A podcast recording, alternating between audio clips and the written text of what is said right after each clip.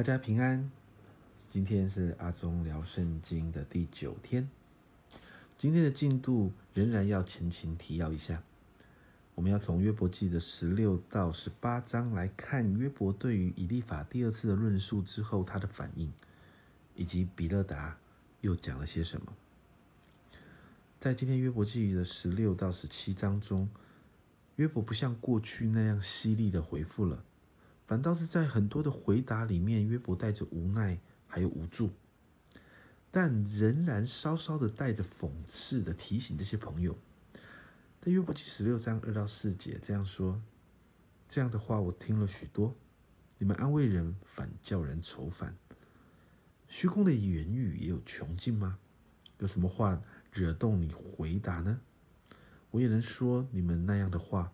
你们若处在我的境遇。”我也会联络言语攻击你们，又向你们摇头。约伯不断的提醒这些朋友：为什么你们不能够为我多设想一点呢？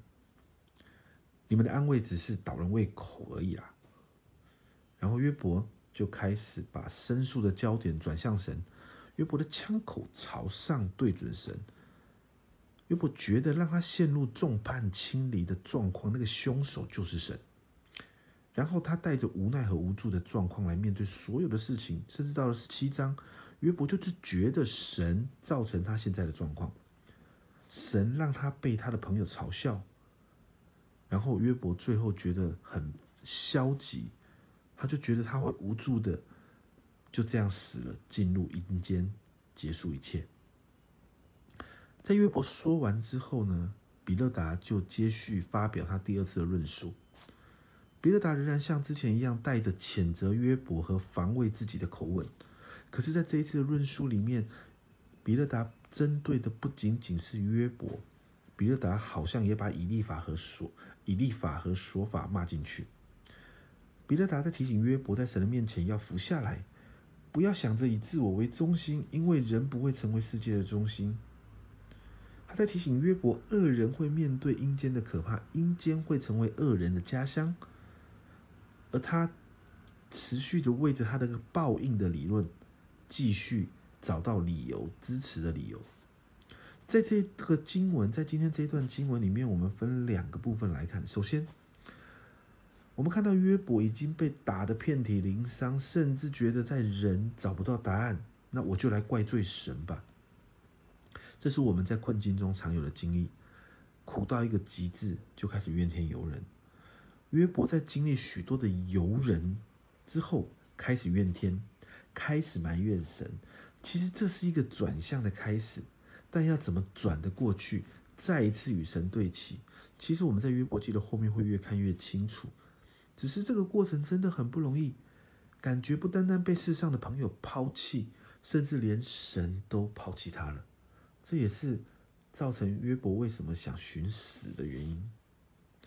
但在另外一个部分，我们看见比勒达再次跳出来，好像要护卫神，但这样的护卫却造成了人的伤害，因为没有带着爱。这就让我想到，在哥林多前书十三章的一到三节，这里说到：“我认我如果能说万人的方言，并天使的言语，却没有爱，我就成了明的罗，想的拔一般。我若有先知讲道之能，也明白各样的奥秘。”各样的知识，且有全备的信，叫我能够移山，却没有爱，我就算不得什么。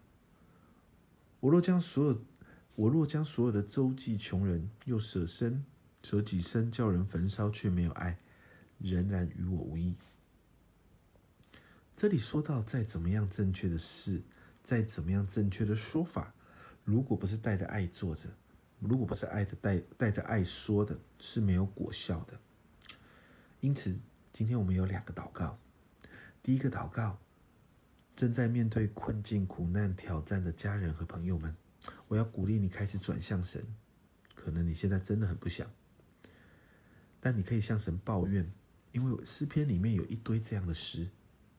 你可以向神倾诉你的痛苦，你可以问神许多的为什么，但最后一定要学习诗篇的作者一样，仍然相信神是良善的。